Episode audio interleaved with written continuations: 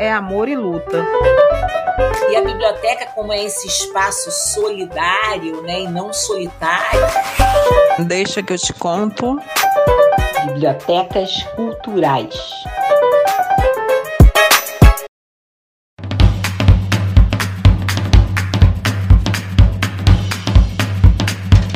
Governo do Estado do Rio de Janeiro e a Secretaria de Estado de Cultura e Economia Criativa do Rio de Janeiro, através do edital Cultura Presente nas Redes 2, apresentam Deixa que eu te conto Bibliotecas Culturais.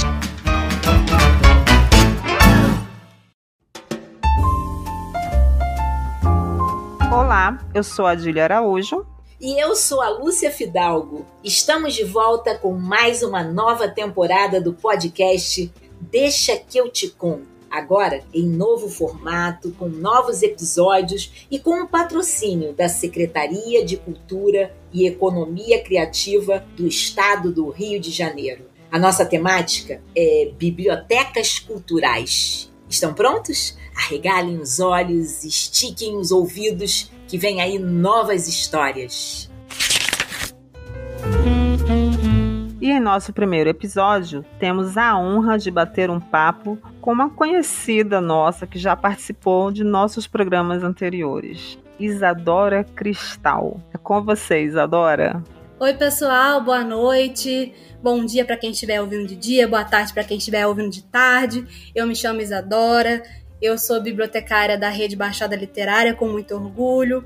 Sou moradora de Nova Iguaçu, fui criada aqui, tenho toda a minha trajetória voltada para essa cidade que eu considero assim como um berço mesmo, né? Eu atuo na literatura desde 2013, né, que foi quando eu estava na escola, então eu me apaixonei pelo mundo dos livros aí ainda na, com a biblioteca escolar. Então eu sempre fui muito entusiasta da literatura, assim, né? E sempre soube que eu queria fazer alguma coisa ligada à cultura. Aí no ensino médio eu ainda não sabia muito bem o que, não sabia se ia ser uma parte só de militância, né?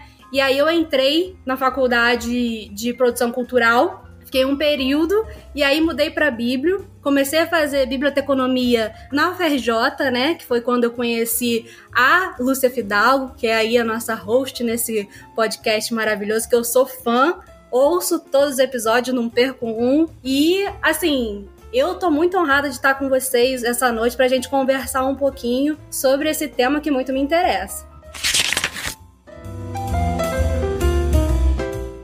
Então, Isadora, conta um pouco pra gente aí sobre a história da biblioteca, o lugar onde ela está inserida. Fala sobre esse bairro, essa região maravilhosa de Nova Iguaçu. Tenho muito orgulho também de ter um livro que eu escrevi sobre Nova Iguaçu, né?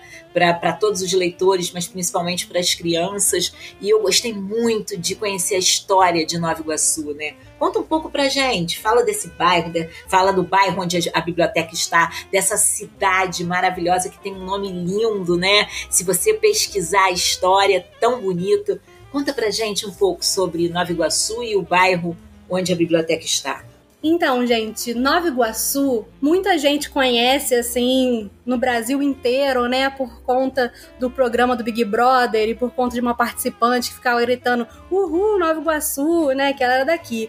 Mas Nova Iguaçu tem uma história muito interessante, né, que quem for pesquisar também eu tenho certeza que vai ficar encantado, porque ela era conhecida no Brasil como exportadora de laranja, né? Tinha muito laranjais aqui. Então, é conhecida também como uma cidade assim perfumada, né? E também conhecida como uma cidade poesia, né, que a gente chama, porque desde lá dos anos 70, 60, coletivos de, de poetas se movimentavam aqui na cidade, né, e faziam a literatura pulsar, se encontravam em bares, e foi aí que começou, assim, a literatura emergir na cidade, ficar ainda mais reconhecida. Mas a rede que eu trabalho, né, que é um coletivo de bibliotecas comunitárias, né, surgiu mesmo de uma necessidade da comunidade, porque aqui também ao longo dos anos ficou conhecida porque a Nova Iguaçu, ela fica na Baixada Fluminense, para quem não sabe, né?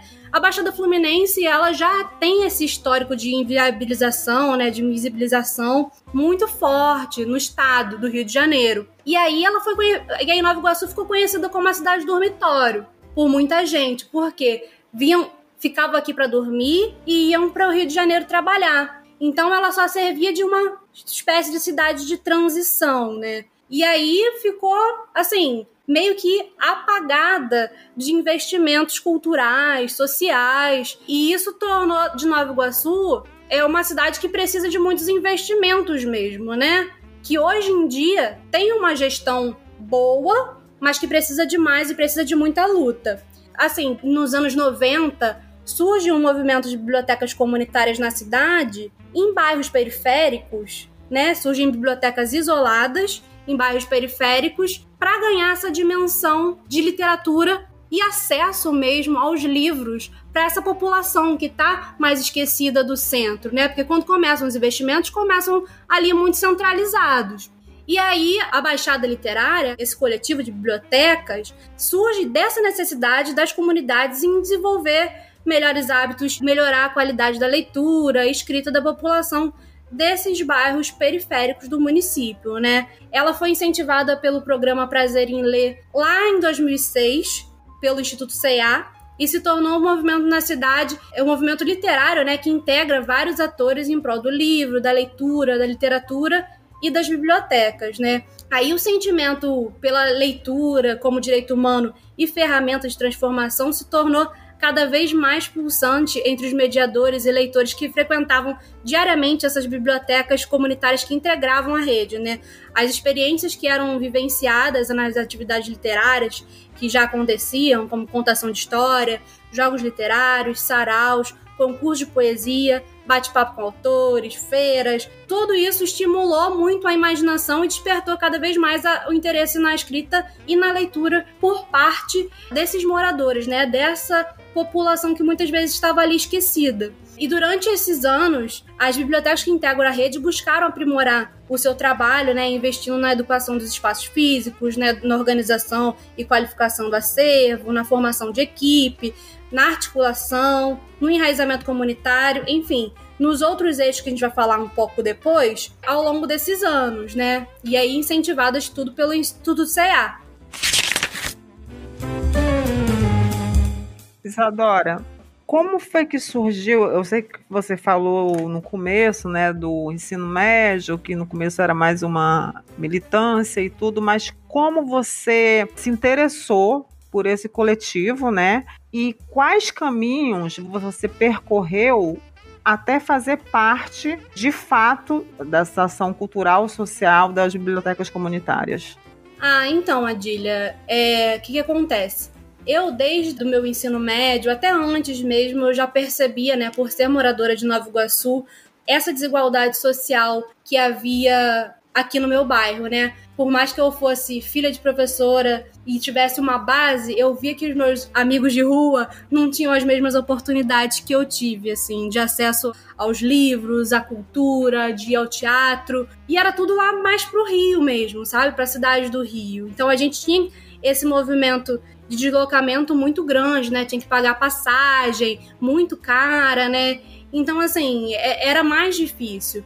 E para quem não tinha uma base familiar como a que eu tive, era mais difícil ainda. Então, desde a infância eu percebo essa desigualdade social. E quando eu vou para a escola pública no CIEP, assim, e passo meu ensino médio lá, o sentimento de revolta, assim, com essas desigualdades, com a maldade mesmo que é feita com essa população é, desprivilegiada, ela cresce, né? E aí eu começo a me movimentar com meus amigos, lá mesmo, né? A gente cria um grupo para estudar. A gente fica depois das aulas vendo vídeos no YouTube e utilizando a biblioteca e a bibliotecária que lá tinha como referencial para é, ter uma resenha dos livros, porque ela tinha um conhecimento muito grande, assim. Então a gente utilizou muito a biblioteca como essa ferramenta, assim, educacional, né? E aí a gente conseguiu vários resultados. Eu tive vários amigos que passaram para a faculdade e conseguiram ter assim um repertório muito grande, muito grande mesmo de história, assim, de história de vida, né, que mudaram mesmo, que foram as primeiras pessoas a entrarem na faculdade. E ali eu vi que eu precisava fazer alguma coisa, que isso, ver essa transformação na vida das pessoas era muito bom, ainda mais através da leitura, da educação e da cultura. Então ali eu sabia que eu queria fazer alguma coisa desse tipo, sabe? E aí eu entrei no primeiro período, eu consegui, fiz o Enem, passei, entrei na faculdade de produção cultural, fiquei um período, no segundo semestre eu passei para Bíblia, utilizei a minha nota do SISU e aí eu falei, bom, vamos ver aqui, né, na FRJ, do que que Bíblia se trata, se eu vou conseguir fazer o que eu penso com a literatura. Ou se é uma coisa completamente técnica, né, e se vou me desencantar e, e aí mudar de novo. E aí, no, no primeiro período, eu já me apaixonei, porque eu tive contato com a professora Lúcia Fidalgo, né, que é a nossa host agora, e ela, como eu sempre falo, entrou chutando a porta, né, falando sobre biblioteca e sociedades, né. E então a gente vê essa paixão, quando a gente vê essa paixão num profissional, ela meio que contagia. E eu fiquei completamente contagiada. Isadora, você sabe o que eu mais lembro quando eu entrei na faculdade de, de, de, biblioteconomia na UFRJ, é que tinha muita gente que falava assim, ah, a gente escutava muito, né? Bíblio é amor e luta, né? Isso. Essa frase aí do nosso curso é uma coisa assim pulsante, a gente sabe que realmente a realidade é essa mesmo. Bíblio é amor e luta. E quando você falou da Lúcia, né? Foi justamente essa impressão quando a Lúcia chegou, né? Todo mundo estava falando só da gestão, da gestão, da parte da gestão, gestão da informação, tal. E de repente me entra a Lúcia falando de mediação de leitura, contação de histórias e contando história. E falei, eu digo, gente, que loucura, que mulher louca, me apaixonei por essa mulher de cara, né? Você também, né, como aluna dela e como eu fui, ela deve ter falado isso para você também, porque para mim ela vive falando, Adília, você escolheu e foi escolhida. Nós não tínhamos como ir por outro caminho, né? Justamente por esse olhar apaixonado que a Lúcia sempre passou, né? E por essa vontade que ela sempre teve de que a leitura, a cultura, a leitura, o acesso a tudo isso fizesse parte mesmo da nossa luta mesmo, né? Então, assim, eu acho que eu lembro muito do primeiro dia de aula com ela e tudo, e você também deve lembrar, como você está aí falando, que ela entrou chutando na porta e ela escancarou mesmo, né? E, e é isso, e a gente sabe que a Bíblia é isso mesmo, é amor e luta, né? Porque você trabalhar com cultura, com leitura, bater naquela tecla, né? No nosso país, que é um país extremamente desigual, né? E se a gente for falar a nível de Rio de Janeiro, nós temos exatamente como você falou, Nova Iguaçu, que fica na Baixada Fluminense, né? Que fica longe do centro do Rio de Janeiro, mais longe ainda da Zona Sul, que onde se concentram, né, os teatros, as bibliotecas, os museus. Então, assim, se você parar para pensar, é muita desigualdade junta, né? Tipo assim, o sujeito, a criança principalmente, ela é privada do seu direito básico. O direito básico à cultura, à leitura. Quando eu falo leitura, é a leitura de tudo, é a leitura do mundo, é a leitura de tudo, né? E daí a gente vai para uma série de coisas, né?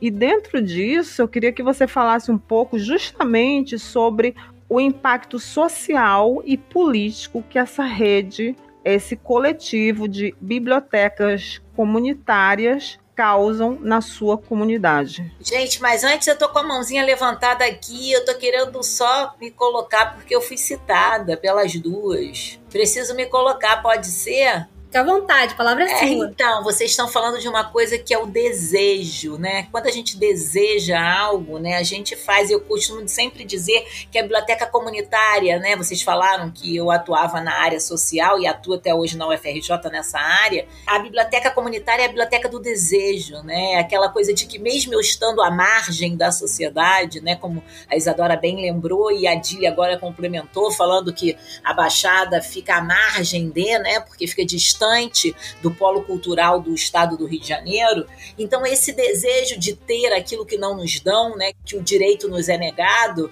esse sonho faz o outro correr atrás disso né, e criar essa realidade dentro do seu bairro, da sua cidade. Eu acho que eu vejo muito isso acontecer aí, trazendo a fala da Isadora e a, a própria fala da Adília, essa questão do desejo ser forte aí Então, muitas vezes, a gente não tem esse apoio, não tem esse incentivo, não tem esse direito e a gente vai buscar esse direito com o nosso desejo, né? Porque muitas vezes a gente sabe que essa criatividade, a Secretaria é de Cultura e Cultura Criativa, essa criatividade, ela nasce muito, muitas vezes da falta, né? Quando falta aquilo, a gente vai buscar isso.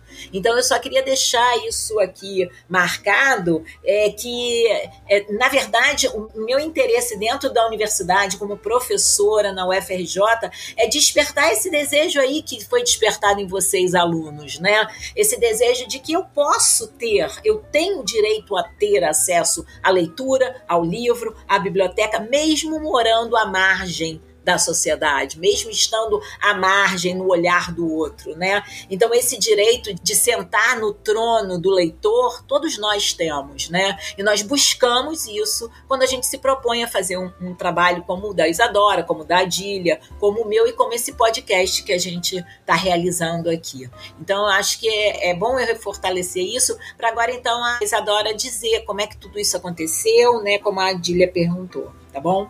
Só isso, gente ótima contribuição, né? Que aí eu volto já àquela pergunta anterior, né? Que como que foi que eu, eu me inseri nisso, né? Quando eu me formei, eu comecei a pesquisar sobre outras experiências, né? De bibliotecas comunitárias, porque eu fiz um projeto de extensão na FRJ, então eu acho que a gente foi muito sortuda, Dília. A gente foi muito sortuda porque a gente teve oportunidades maravilhosas com pessoas incríveis, professores incríveis que de fato ensinaram a gente o como fazer, sabe? Eu tive aí a Patrícia, né, que teve esse projeto de extensão da Biblioteca Céu Aberto, né, que eu pude ir lá e ver também acontecendo uma biblioteca que era apenas um projeto na praça e agora já tem um espaço físico, né? E aí eu falei, poxa, agora sim eu vou ter que começar a fazer alguma coisa pelo bairro que eu estou, porque eu sei que aqui também não tem nada, assim, não tem nada mesmo. Então, em 2018 eu me formo e começo a pesquisar e me deparo com a rede Baixada Literária, né?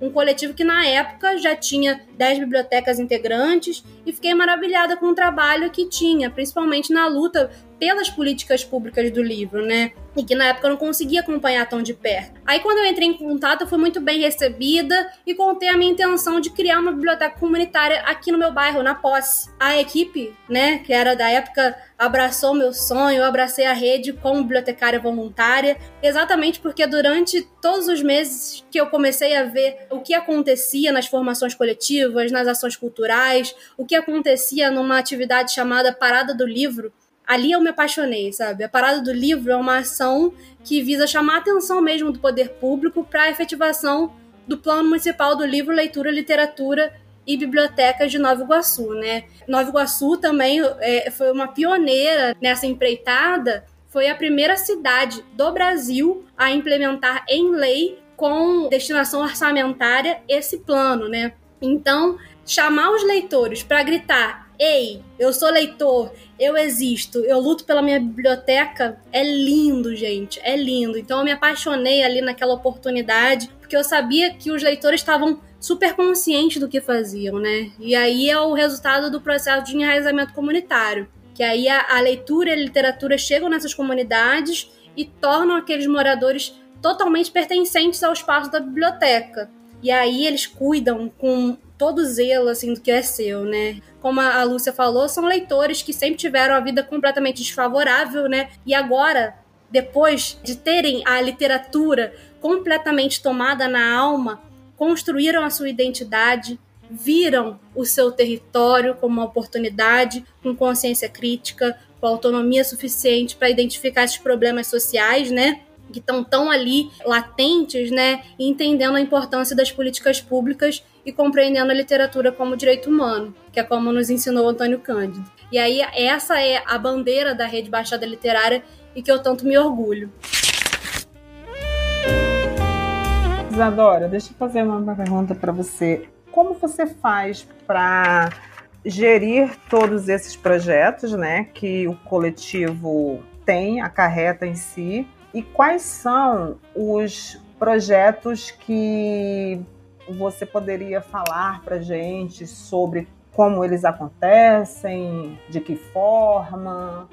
gerenciado por quem, essas coisas todas. E principalmente, assim, eu queria muito que você falasse, né? Você já até iniciou a sua fala aí no final, do impacto né, que essas ações culturais causam. Algum fruto, tipo assim, alguma criança que você viu e que você falou assim, nossa, esse cidadão, né, foi nosso leitor, entendeu? Ele cresceu junto com a rede de bibliotecas comunitárias. Eu queria que você falasse um pouco sobre isso e desse alguns exemplos para a gente saber. Bom, começar falando que a Rede Baixada Literária, desde 2015, integra a Rede Nacional de Bibliotecas Comunitárias, né? Que nasce para dar uma dimensão nacional para o trabalho de base, com mais de 100 bibliotecas espalhadas por quatro regiões do país. E atualmente a rede ela é conduzida por 22 mulheres e é composta por 20 bibliotecas comunitárias. E aí estão em seis UGs da cidade, né? É, unidades regionais de governo, que aqui a Nova Iguaçu é dividida assim. E todos esses bairros são bairros de alta vulnerabilidade social, com poucos equipamentos culturais. Algumas estão em bairros rurais, que não possuem escolas, saneamento básico, internet, acesso ao meio de transporte. E a biblioteca ali é realmente a única referência do bairro. Então, isso faz com que o processo de formação de leitores esteja intrinsecamente ligado à formação política, crítica e sobre a noção dos direitos sociais mais básicos, né? Sobre o que você estava falando dos impactos, né?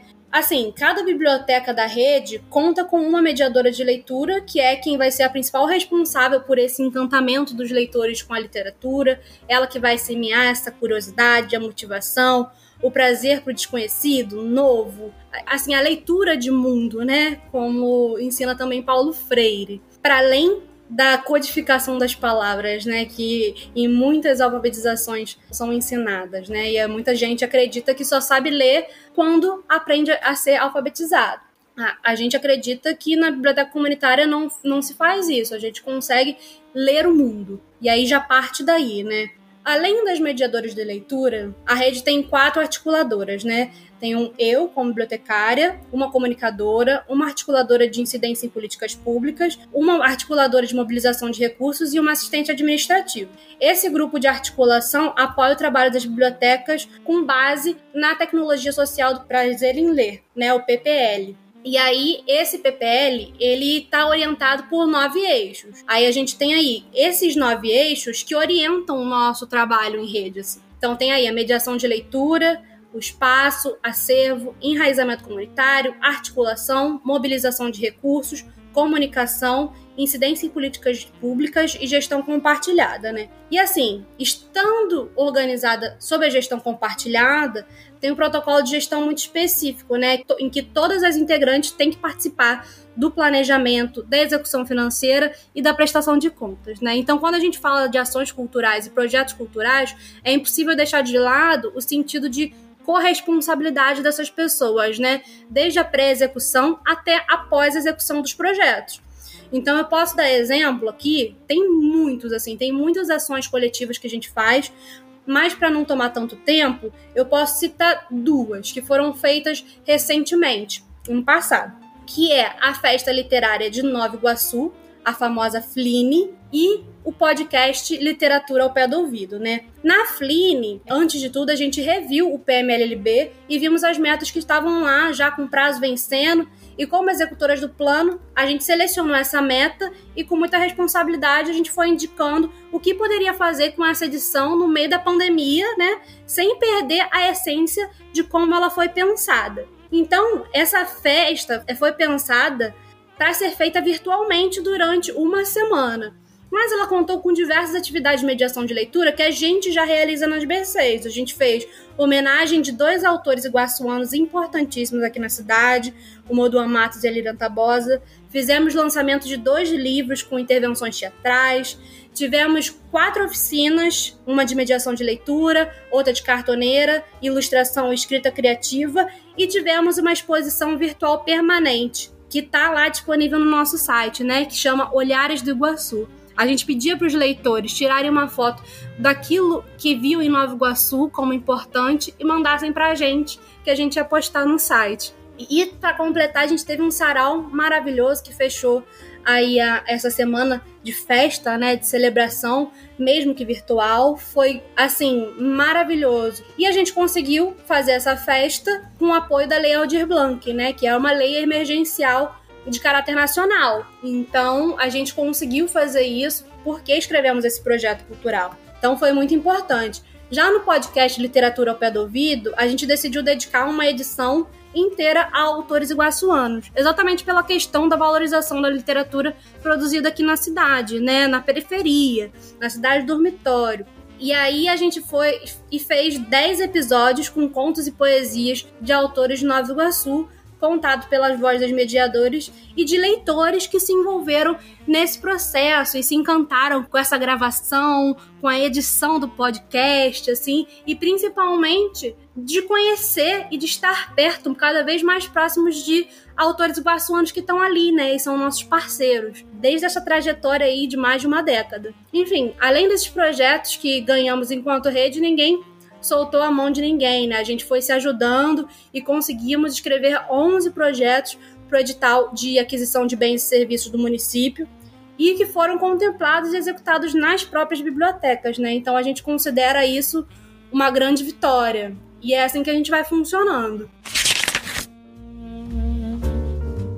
Quais as maiores dificuldades, né, de promover todos esses projetos e de gerenciar é, essa rede, no caso, né, mesmo tendo toda essa divisão que você falou.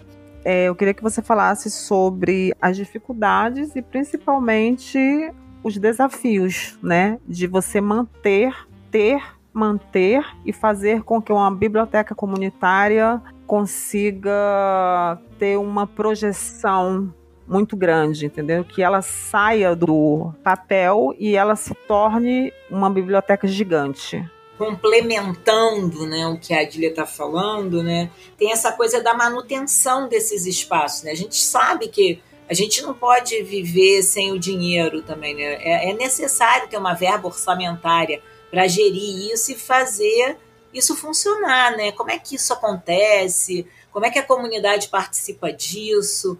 Fala um pouquinho sobre isso também, que é uma dúvida que fica no coração das pessoas. Muita gente me procura e fala assim: ah, eu queria tanto montar uma biblioteca na minha comunidade, mas eu não sei como começar, como fazer isso andar para frente, né? Como é que é isso para as pessoas entenderem um pouquinho também? Olha, é, Lúcia, você falou, tocou num ponto extremamente necessário, né? Porque eu também acredito que a maior dificuldade que a gente enfrente seja a sustentabilidade, né?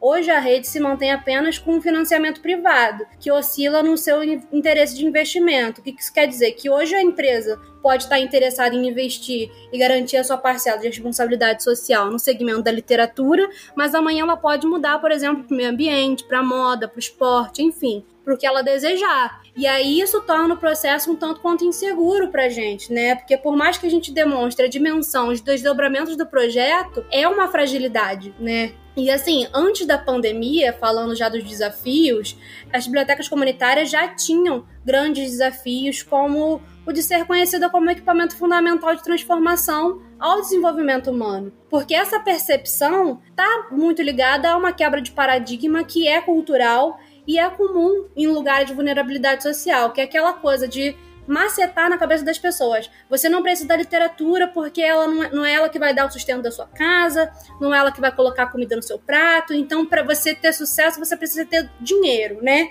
E eu que estudei no CIEP no Morro Agudo, acompanhei esse desafio na escola pública também. Então é uma coisa muito comum nas comunidades, essa cobrança de contribuição para a família, que vem muito cedo e muitas vezes priorizando o trabalho como subemprego porque não tinha esse completo entendimento do que eram os seus direitos, né? E aí, esse é um grande desafio de tentar explicar para essa população o que, que acontece ali, né? Por que, que isso é tão importante? Por que, que a gente. Então, é um trabalho que não termina nunca, porque a gente acabou de formar uma família leitora e já nasce outra com novas crianças, pais cada vez mais jovens, enfim. E aí a gente precisa desse ciclo também nas bibliotecas comunitárias, né? A gente precisa de material humano para trabalhar. E a gente precisa que essas pessoas vejam na biblioteca comunitária também além de uma forma de trabalho, como uma militância e uma paixão ali, porque senão não tem sustentabilidade, não tem sustento.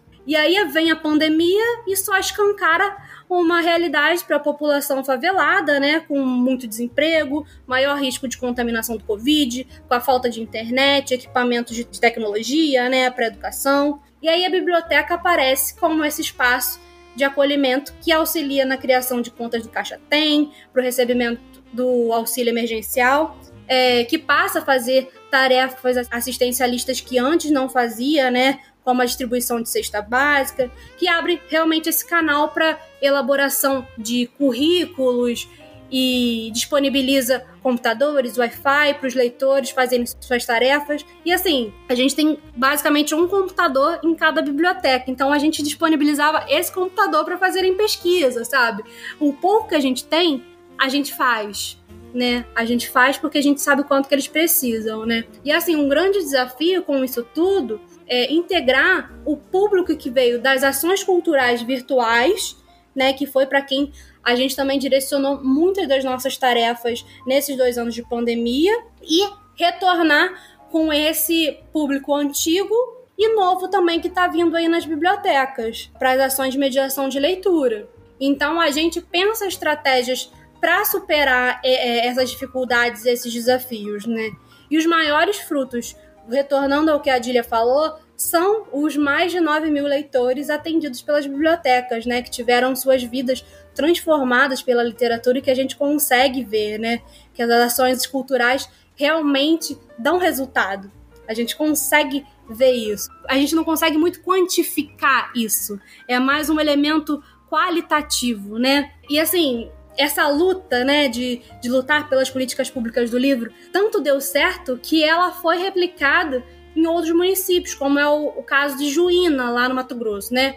Quando a gente ouve que a gente é essa referência em congressos, assim, a gente fica muito orgulhosa, né? E aí eu posso citar também outros frutos que foram no âmbito da literatura, como é o, o destaque cultural, em 2017, o prêmio IPL que a gente ganhou do Retratos da Leitura, como bibliotecas e iniciativas exitosas na formação de leitores, o concurso Finilige como os melhores programas de incentivo à leitura junto com as crianças e jovens de todo o Brasil, menções honrosas também da Finilige, prêmio cordelista J. Rodrigues e destaque Guaçuano. Esses são alguns prêmios também que mostram como o nosso trabalho ele é uma referência ao longo desses anos, né? E que não foi em vão. E aí, além dessas premiações, esse reconhecimento por parte da população também é mostrado quando a gente vai ano passado e ganha uma votação pública de uma emenda parlamentar que foi a do deputado Alessandro Molon, nossa escolha. E aí foi através de uma votação, né, votação pública, e que foi exatamente um respiro para esse ano que estamos, né? Já submetemos o projeto e aí estamos já pensando como que a gente vai executar um projeto de grande dimensão como é de uma emenda parlamentar. Isadora, teve uma coisa que você falou, né, que a pandemia, nesses dois anos de pandemia, escancarou realmente, de fato, assim, aquilo que a gente já sabia, né, sempre soubemos, que é a desigualdade, desigualdade social, desigualdade cultural, educacional, enfim, todas as desigualdades que abrangem o nosso país, mas a pandemia, ela escancarou isso de fato, né? E ela veio tipo que ela deu um tapa assim para falar, ou oh, acorda, né? Abre o olho, Tipo assim, nem todo mundo tem acesso à internet, nem todo mundo tem um computador em casa, nem todo mundo pode assistir uma aula remota, entendeu? Então, assim, quando você falou, né, sobre isso, nesse escancaramento, né, da desigualdade, me veio muito isso na mente, né? Quando você falou, né, que tem um computador em cada biblioteca que vocês disponibilizavam esse computador para que as pessoas tivessem acesso à informação, à leitura, por meio de um único computador, aí a gente vê mais ainda o quanto, o quanto nós somos atrasados em relação a muita coisa, entendeu? Então assim, a pandemia ela veio, as pessoas falam assim: "Ah, mas a pandemia vai Gente, nem todo mundo tem uma internet em casa, nem todo mundo consegue comprar um livro. A verdade é essa. As bibliotecas públicas, comunitárias, elas estão aí para isso. Aí a primeira coisa que vem fecha uma biblioteca, né? A educação, ela é sempre colocada em segundo plano. E eu sempre falo isso, as pessoas me, sempre me perguntam, Adília, o que, que você acha que deveria ser investido primeiro? Educação, saúde, blá blá blá, aquelas velhas histórias de sempre. E eu sempre falo, sem nem titubear, educação. Porque com a educação você tem a cultura, você tem a saúde, você tem o emprego, você tem a dignidade e principalmente você tem a possibilidade. Que eu acho que a pior coisa que pode existir é você não dar possibilidade a uma criança dela ter acesso a bens culturais, a leitura. Isso é a pior forma de desumanidade. Ah, bater, agredir fisicamente, isso aí todo mundo sabe. Mas e as outras formas? Que é você tirar daquela criança, daquele jovem, o direito que ele tem a possibilidade dele de ser alguém na vida, de ter um futuro melhor, de saber escolher, de questionar. Porque quando você passa a ver a cultura, a leitura, passa a ter acesso a bibliotecas,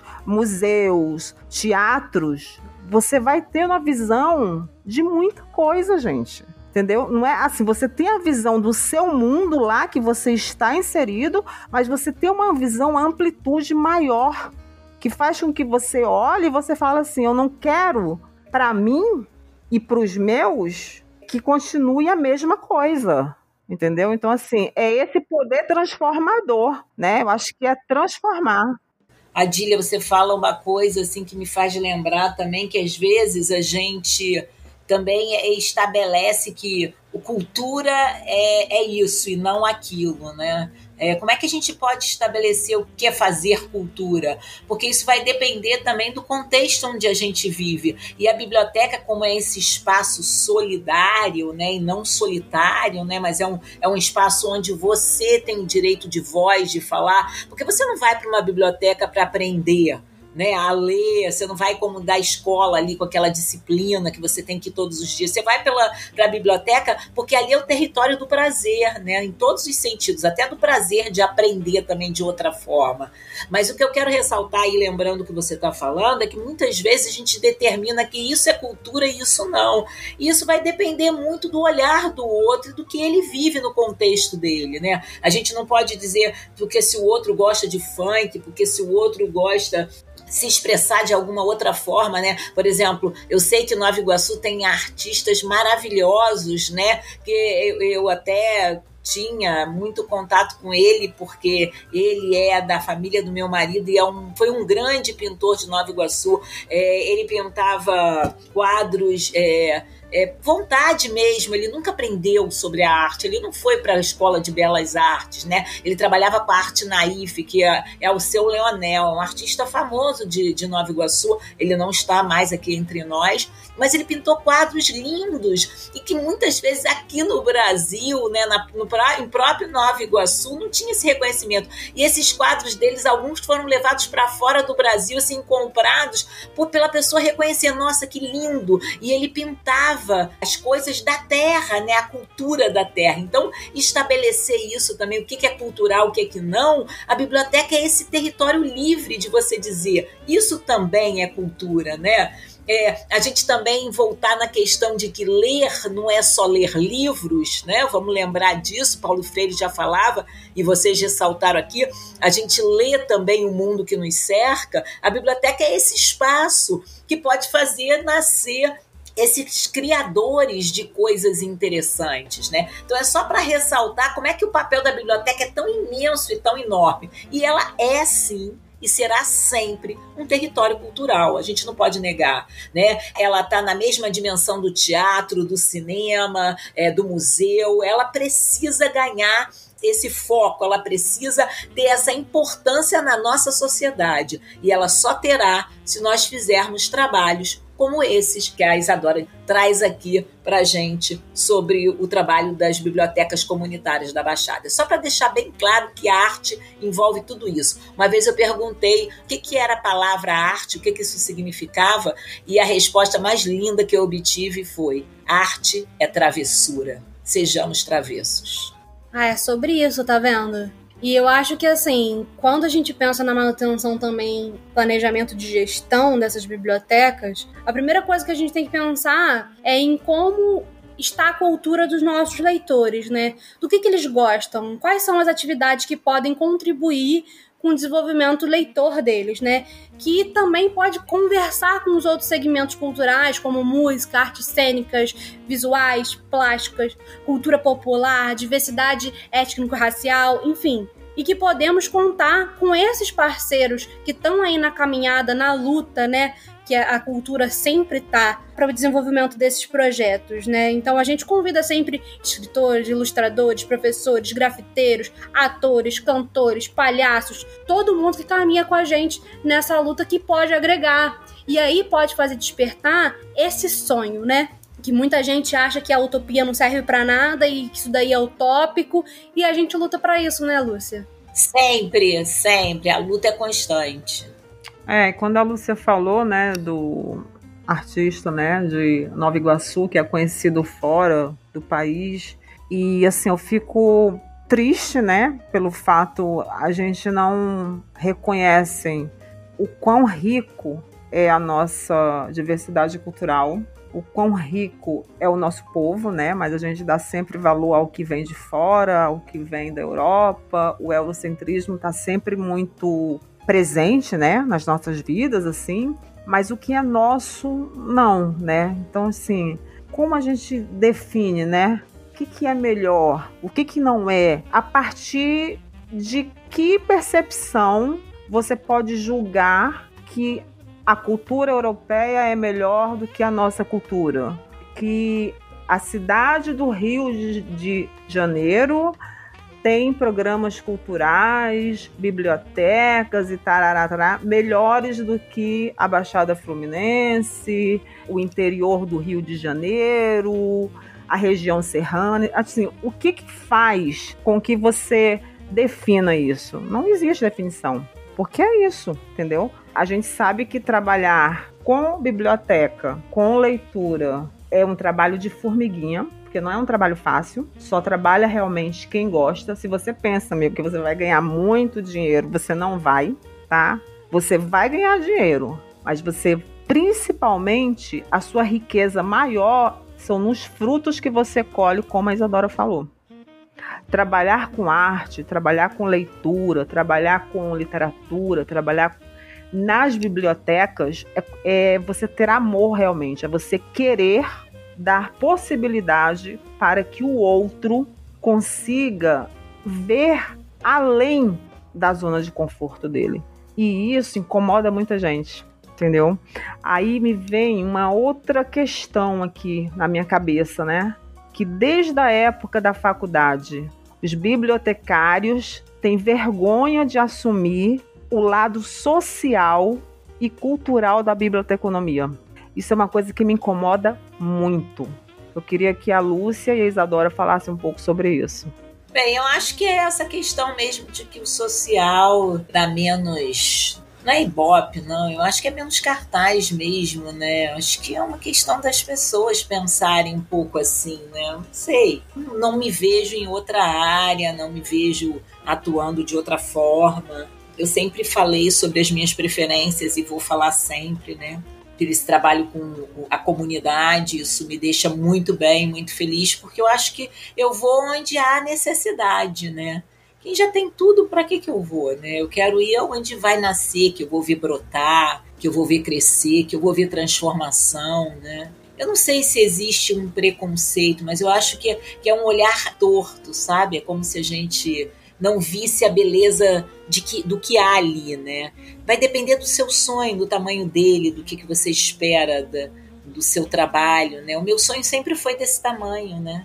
O meu sonho sempre foi com esse olhar, né? De que eu precisava estar junto de quem queria fazer diferente, né? Queria crescer, queria fazer um trabalho de construção, né? Foi com esse grupo que eu me juntei e é com esse grupo que eu tô até hoje, né? Eu acredito na oralidade, eu tenho uma relação muito forte com as histórias. Vocês sabem que eu sou uma contadora de histórias, né? Eu sou uma escritora, mas sou também uma contadora de histórias. E eu não sei dizer se eu gosto mais de escrever ou de contar, né? Porque eu acho que no princípio foi o verbo, e o verbo ele ainda é forte, ele ainda impera, ele faz soprar a palavra chegar aos ouvidos dos outros. E a minha voz pode levar muitas coisas a muitos lugares. Então eu acho que é, é um olhar torto, né? As pessoas não conhecem profundamente o que, que isso significa e o prazer que tudo isso dá. Porque depois que você prova disso, vocês provaram, vocês duas, é, não dá para querer outra coisa, né? Tudo vira consequência. Até o mesmo ganho financeiro que alegam, ah, não, é porque essa área não dá dinheiro. Quem disse, né? Eu tô nela há muitos anos e não quero outra coisa, porque tudo vira uma consequência do prazer, né? Do trabalho com afeto, aquilo que afeta o outro me afeta primeiro. Então, eu não, não, não tenho como ver de outro jeito. Eu acho que as pessoas não têm esse olhar, né? Olhos de ver, ouvidos de ouvir. Então, quando a gente realmente se desperta para isso e vê a possibilidade do grande trabalho que a gente pode fazer, não tem como voltar atrás, não tem como fazer outra coisa. Eu estava recentemente conversando com algumas colegas de trabalho, né? Que a gente é difícil querer para o outro o que ele não quer para si. Isso é muito difícil, porque como eu estava falando para vocês, já era uma coisa que eu queria desde criança, que era reduzir a desigualdade que eu via e que me incomodava, assim, eu tremia de indignação diante dessas coisas. E eu continuo tremendo e com mais profundidade, né? Então, assim, mesmo que o, a biblioteca não fosse a minha forma de trabalho, eu não vejo outro caminho que não seria a educação e a cultura na minha vida também, assim como a Lúcia falou. Não é que a gente vai ficar rico sendo bibliotecário, não, não vai, gente. Desculpa, não vai. Mas você ter prazer fazendo aquilo que gosta é outra coisa. E você consegue fazer a diferença onde você está. Depende da pessoa também, né? Porque eu sempre faço essa convocação e essa provocação, né, nos lugares que eu estou. Por exemplo, hoje em dia eu retorno para academia, né? Estou fazendo um mestrado em ciência da informação, que tem pouca produção sobre bibliotecas comunitárias e estou pesquisando sobre bibliotecas comunitárias, porque eu quero contar essas histórias que precisam ser ouvidas, precisam ser reconhecidas e precisam ser recontadas, né? Como a Lúcia falou. Então, assim, eu acho que a gente tem que ocupar esses lugares e tem que provocar essas pessoas. Nem todo mundo vai querer e a gente vai ter que lidar com isso mesmo, mas talvez tenha aquela outra pessoa que, poxa, hum, não sabia que aqui tinha pertinho, né? Poxa, eu moro em Nova Iguaçu, não sabia que tinha uma biblioteca tão perto de mim. Poxa, eu quero contribuir, eu quero ser voluntária, eu quero ir lá ajudar, porque a gente precisa disso também, né? De pessoas. Esse é um grande desafio. Então eu acho que essa também é uma luta que a gente tem para ser seguida.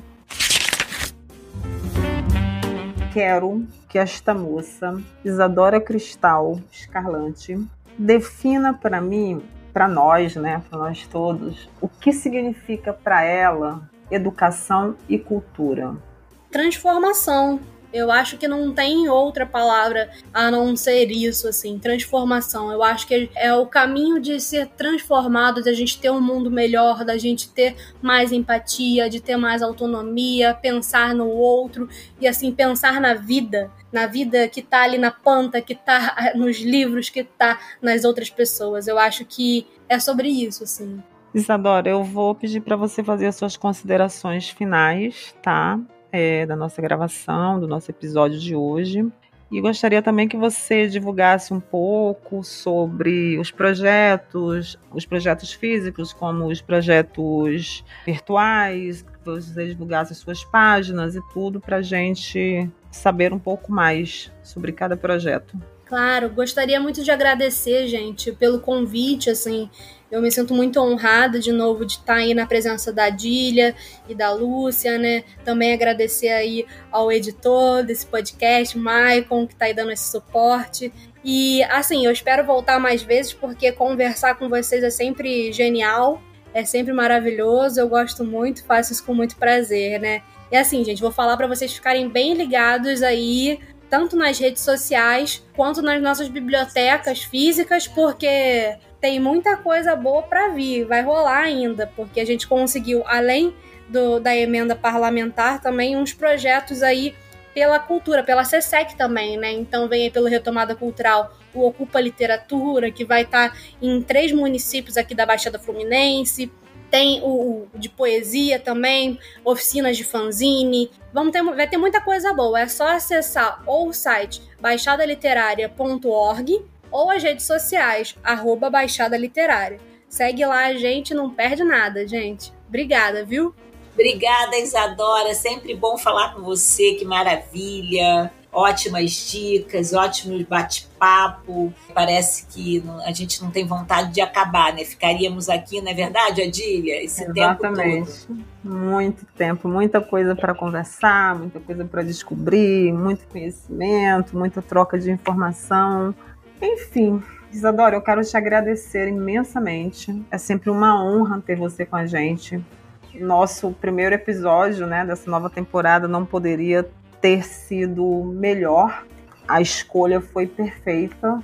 E te agradecer. Gratidão por você ter topado, gratidão pelas suas considerações, gratidão por tudo que você compartilhou conosco, né? E é isso, gente. Deixa que eu te conto, é isso aí. E até o próximo episódio. Beijos. Beijo, beijo. Beijo, gente. Que a leitura invada nossos corações e chegue sempre bem perto da gente e nós perto dela. Tchau.